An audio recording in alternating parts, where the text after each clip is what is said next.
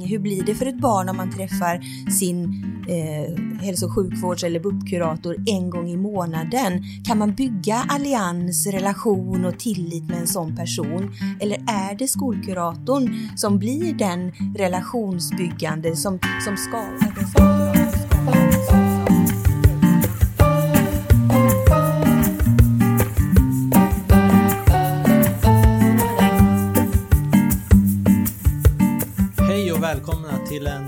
ny podd av eh, Socialt arbete i skolan. Välkommen Maria och Rickard. Tack. Tack. Vi sitter här i vår lilla poddstudio i Åre och tittar ut på ett alldeles strålande novemberväder eh, och skidbackarna har öppnat. Men vi valde att sitta här inne och, och, och prata om skolsocialt arbete istället. Eller hade du velat åka skidor Maria? Nej, det är för kallt idag Per. Vilka om... då? Nej, nej, det är för kallt. längd, längd kanske jag skulle vilja åka. Ja. Ja, men jag har inga längdskidor så det blir svårt. Det är bättre att sitta här och göra podd. Eller hur? Mycket mysigare. En kopp kaffe, prata lite. Ja, mysa. Mm. Ja. Och prata om det viktigaste egentligen. Hur våra barn får hjälp och stöd av skolkuratorer runt om i Sverige. Exakt. Och idag hade vi tänkt att titta lite grann närmare på Maria, din forskning. Du ska få berätta lite grann om eh, i alla fall din första artikel eh, i din avhandlingsarbete. Eh, Men eh, artikeln har ju namnet The Counseling Practice of School Social Workers in Swedish Elementary Schools, a Focus Group Study. Och vi hade tänkt att, att nagelfara den tillsammans med dig lite mm. grann. Mm.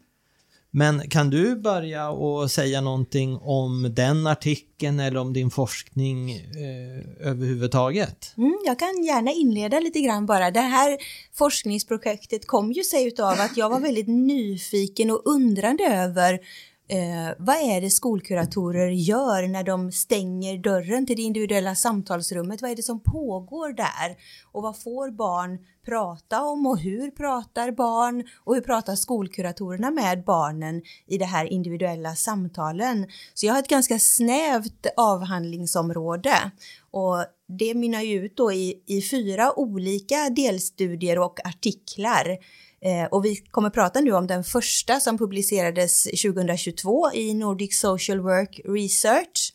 Eh, och syftet med den var att beskriva och analysera hur skolkuratorer själva beskrev sina erfarenheter av de här eh, samtalen med barn och också då unders undersöka vilken karaktäristi kar karaktäristika, säger man så, som skolkuratorer har i den här individuella samtalspraktiken. Och precis som titeln avslöjar så har jag då gjort fokusgruppsintervjuer med skolkuratorer på fyra platser eh, i Sverige, från norr till söder, öster till väster.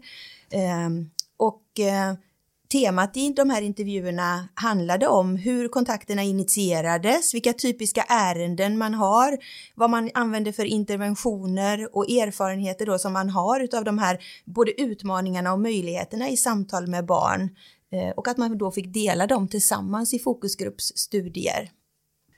Vad skulle du säga någonting om, om eh, vad är de viktigaste resultaten i, i din första artikel?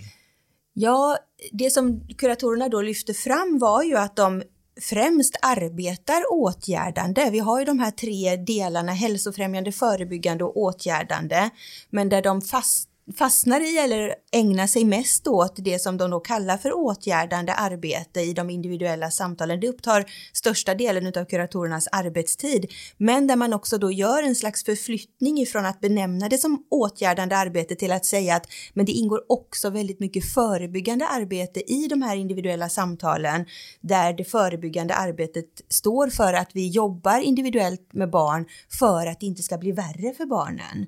Vi förebygger på det viset e-, en negativ progression för barnen.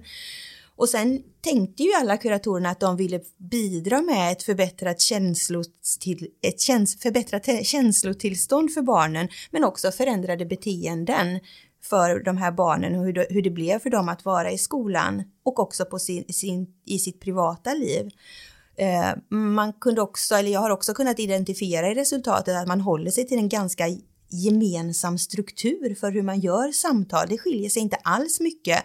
Där man har en inledning eller någon slags bedömningsfas, hur, hur man tar sig an och hur man liksom identifierar problemet och hur man koncentrerar sig på problemet.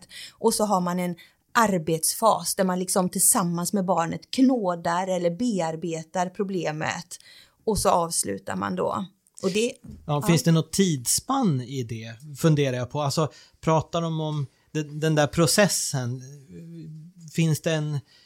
Är det under två samtal eller är det under en lång period eller säger Fick du fram någonting om det? Eller? Absolut, och det finns egentligen tre olika varianter för hur, hur långt som ett, hur länge man har en samtalskontakt och det kommer in på andra delstudier nu eh, senare också så det behöver jag inte ta nu men jag, i den här första artikeln så identifierade vi tre stycken olika. Att dels så finns det en tidsbegränsad kontakt där man bestämmer i förväg att nu kan du komma till mig tre till fem gånger och så har man gjort upp en, en sån struktur. Eller så beskrev man också att det finns samtalskontakter där det inte finns någon tidsbegränsning. Man kan komma hur länge som helst till skolkuratorn. Eh, och man pratar heller inte om hur länge det ska pågå. Eh, men sen har man också någon slags tidsbegränsning som blir mer uttalad. Att vi kom, du kommer komma till mig så länge de här problemen kvarstår och att eh, eller så länge du har behov av dem och då pratar man om det med, mellan kurator och barn så att vi identifierade tre olika varianter på hur kuratorerna delar upp det liksom. Mm. Mm. Rickard, du som, som i, är verksam som skolkurator nu, kan du känna igen dig i de här resultaten på något sätt eller? Ja, men jag tänker att det är en beskrivning av vad jag håller på med. Jag, jag är väl den där nummer två där eh, inte typ bestämmer någonting och det, det kanske inte är jättebra egentligen. Att man inte har något uttalat hur länge man ska träffas eller att man har någon tanke vad som ska hända innan och sånt där. Och det är någonting jag tänk, har tänkt på sedan jag läste den här. Nu var det bara några dagar sedan jag läste den här, men det är någonting jag har tänkt på. Men annars så tycker jag hela den här äh, artikeln beskriver vad jag gör. Det är, en, det är en beskrivning om vad jag håller på med i, i stort sådär. Mm.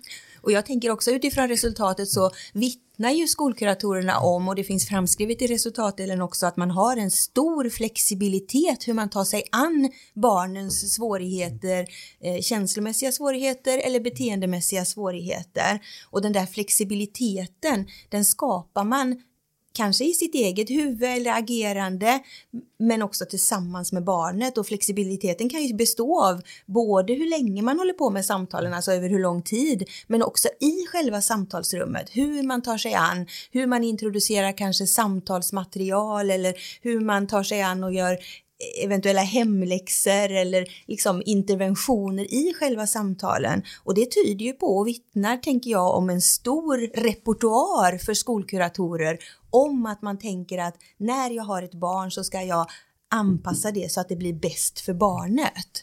Och det bygger på också någon slags eklektiskt förhållningssätt. Vi identifierade fyra stycken huvudsakliga teoretiska skolor, eller vad man ska säga. Eh, KBT, PDT, alltså eh, kognitiv beteendeterapi eller teori, psykodynamisk, systemisk och anknytningsteori. Det var det som skolkuratorerna i den här studien lyfte fram som centrala skolor eller teorier.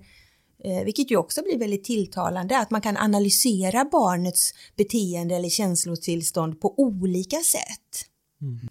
Men finns det några finns det skillnader i, i materialet? Eller, för du säger att det finns likheter i det, man kunde se liksom en liknande struktur. Eller finns det någonting som uppträder som skillnader i, i eh, materialet? Eh, ja, det är väl framförallt de här tidsbegränsade kontakterna då, att kuratorerna vittnar om att inom våran organisation eller på det här stället så har vi fått också direktiv ovanifrån att det ska vara på ett speciellt sätt. Det är ju en sån sak. Och sen så finns det också olikheter i hur man tar sig an den här sista fasen, avslutningsfasen, där en del kuratorer har förstått värdet av att när en relation ska upphöra eller när, man ska avsluta, att det är viktigt att benämna det här avslutet också. Och det tror jag att det framträdde som en stor, eller en ganska, det var en framträdande olikhet i att inte liksom kanske riktigt uppmärksamma det i sin dagliga praktik, men under fokusgruppsintervjuerna så blev det också tydligt i de grupperna att oj, det kanske vi behöver tänka på. Så att det blir också en, en lärande situation eller någonting. Men jag har ju identifierat det som olikheter. Ja.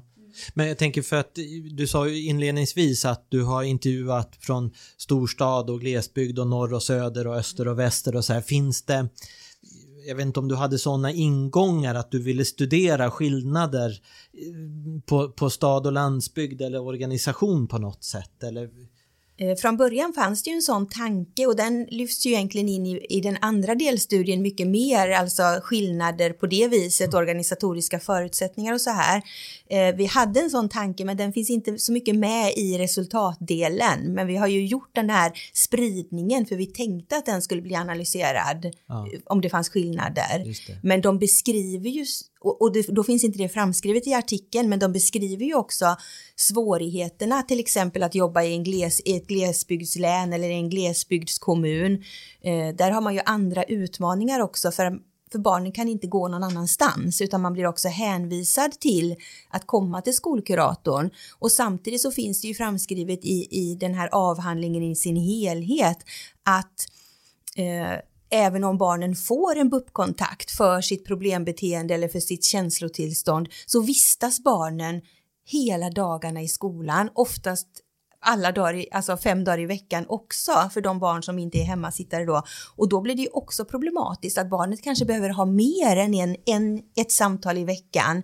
Så många av skolkuratorerna, även fast barnen har en extern kontakt, behåller barnet i samtal på sin skolkuratorspraktik också för att, för att ha de här skolkurativa samtalen för att lindra på plats. Mm. Menar du som en kompensation för att det är långt till BUP eller var det det du sa? Ja, eller? både att det är långt till BUP men att också BUP när BUP är initierat eh, inte, inte tillhandahåller så många samtal som barnet kanske är i behov av mm. för att det ska komma till någon slags förändringsprocess. Och det är skolkuratorn också, det är framskrivet väldigt tydligt i artikel 1 här nu också då, den här som vi pratar om nu, att skolkurator, skolkuratorerna lyfter fram det relationella perspektivet som ett jättestarkt incitament i förändringsarbetet.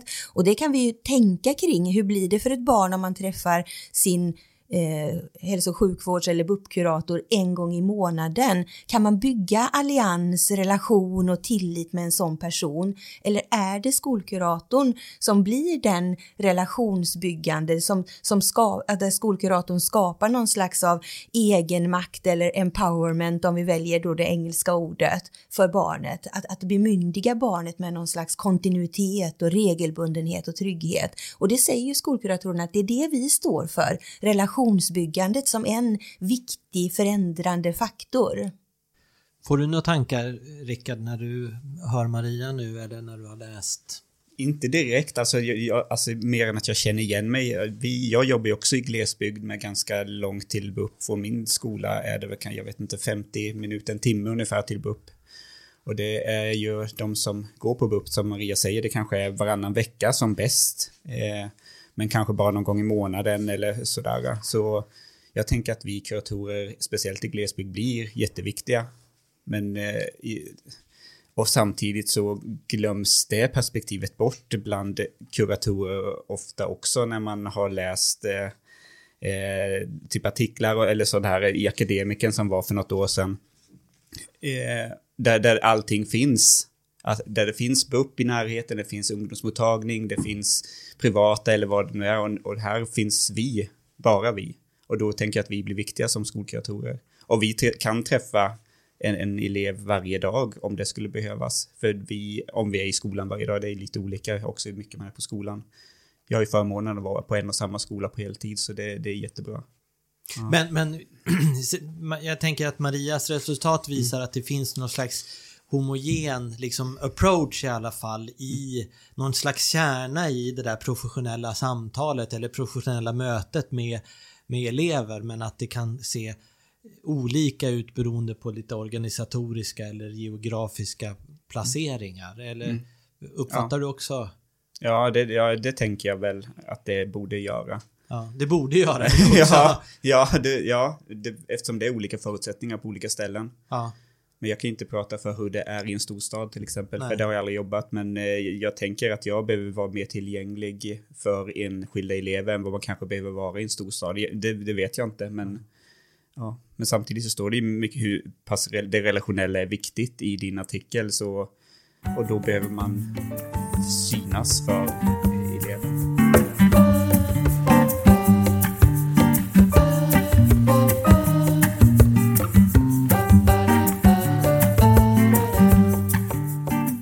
har ju också valt att i den här första artikeln som vi pratar om nu eh, använda oss av en teori eller en, liksom en, en, en eh, ja, vi kan säga en teori som handlar om den kontextuella modellen också. Och där barn ju ger uttryck för, och nu kanske jag går händelserna lite i förväg, för det är egentligen den, fjärdedel studien, men där skolkuratorerna i den här studien påtalade också att det är viktigt att kunna mötas på barnens arena. Alltså att, att det är deras hemmamiljö, att det är viktigt för den här läkande processen eller eh, ja, vad vi nu kallar det för, men samtalsstrukturen också, att den här det rummet som man kommer till, en läkande miljö, att det är tryggt att vara hos skolkuratorn. Man behöver inte åka någonstans, man behöver liksom bara slinka in på kuratorns rum.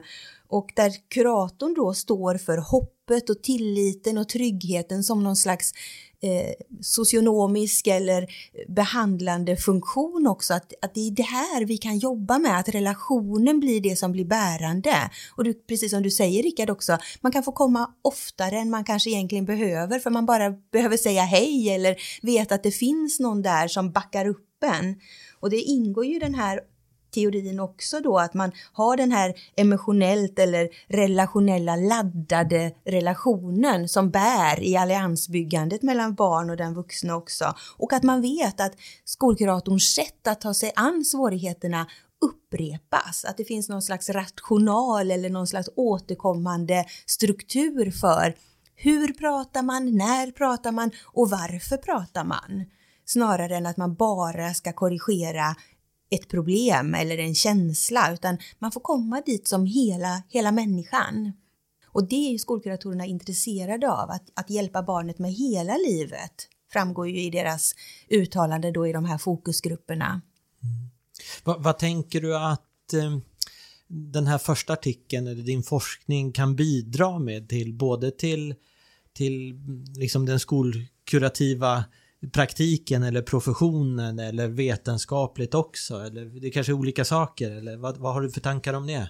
Nej men alltså jag tänker att, att den förhoppningsvis har många olika syften den här avhandlingen. Dels så tänker jag att det finns ju en en önskan hos många nyutexaminerade eller studenter som går socionomutbildning att man skulle vilja jobba som skolkurator också. Och eh, sen finns det ju också någon slags tanke om att skolkuratorer som är ute och arbetar som skolkuratorer nu också kan säga att nej men det finns ju faktiskt för första gången forskning om vad vi faktiskt gör i de här individuella samtalen. Och det finns ju någon slags organisatorisk eller politisk agenda av att man inte ska göra den här typen av insatser och det bidrar kanske avhandlingen med något slags kritiskt perspektiv som ställer frågan varför ska man inte göra det som någon slags åtgärdande eller förebyggande insats för att barn ska må bättre? För vi vet ju att om barn inte mår bra, om de inte har ett socialt eller emotionellt liv som är tillfredsställande för dem så minskar möjligheten att kunna lära sig saker. Och skolans uppdrag är ju ändå att vi ska undanröja hinder för lärande. Så att jag tänker att det kanske kan generera små duttar i alla de här fälten till studenter på socionomprogram, till akademin i stort också att prata om skolkurativt arbete för yrkesverksamma men också påverkan på de politiska liksom, incitamenten eller riktningarna kring det skolsociala arbetet. Ja. Ehm, jag fick en tanke när du pratade om det och varför skulle inte vi som är närmast barnen typ jobba med barnen då? Istället för att de ska åka iväg till massa olika ställen, till BUP och till SOS och till ungdomsmottagning och sådär. När vi ser dem varje dag och har möjlighet att träffa dem mycket oftare och, och lär, känner dem redan med hjälp av dem själva men också av, av lärare och kanske föräldrar och sådär. Så vi, vi känner ju de här barnen mycket mer än på andra ställen också. Och där gäller det ju, tänker jag, att ta på sig de här socionomiska glasögonen också och vara ytterst professionell. Att kunna bedöma att inom ramen för den problemformulering eller eh, som finns nu för barnet för det säger ju kuratorerna också att de identifierar eller liksom undersöker vad är problemet just nu för barnet. Att också kunna differentiera att det här har jag mandat att göra i min skolkuratorspraktik. Men i det här avseendet så bör jag nog kanske ta hjälp av BUP eller ta hjälp av socialtjänsten och så också. Att kunna, det blir ju som någon slags differentialbehandlingskunskap. Att när kan jag hålla det kvar på skolan? När handlar det om saker som jag kan diskutera med barnet och när måste det vidare. För det säger vi ju gemensamt vi tre också att det finns ju barn som naturligtvis ska vara på BUP och få rätt insatser på BUP men kanske kan få fortsätta på, hos skolkuratorn också. Och vi vet att vissa barn måste till socialtjänsten via orosanmälningar eller via, via ansökningar som föräldrar gör för att man ska få hjälp där, men ändå kan få gå kvar hos skolkuratorn för att ha den där som du är inne på också Rickard, den dagliga eller veckovisa kontakten med någon som är trygg och som ger känslan av att jag får lov att vara hela jag på den här skolan utan att de vuxna med ens måste liksom justera mig. Utan det kan få ta, det kan få ta som en process lite tid. Mm. Vart kan man läsa den här artikeln för de som lyssnar? Ja, man kan naturligtvis gå in på typ som Google Scholar eller någonting och så skriver man in Källgren Maria, eh, Liljehorn Sara och Urban Markström för det är jag och mina medförfattare och eh, handledare som har skrivit den här artikeln. Eller så skriver man in hela rubriken som Per läste upp inledningsvis och så kan man få fram den där. Ja, mm. det är bra. Vi, vi sätter det i beskrivningen till detta avsnittet. Ja, vi lägger det i, i undertexten till till det så att man kan länka till den. Mm. Bra, men eh, tack. tack för att du delar med dig av, av din viktiga forskning och, och samtalet kring det. Och så får vi säkert återkomma till din forskning längre fram också. Det hoppas jag verkligen. Det ser jag fram emot. Ja. Tack! Ja, tack ska ni ha. Hej, hej.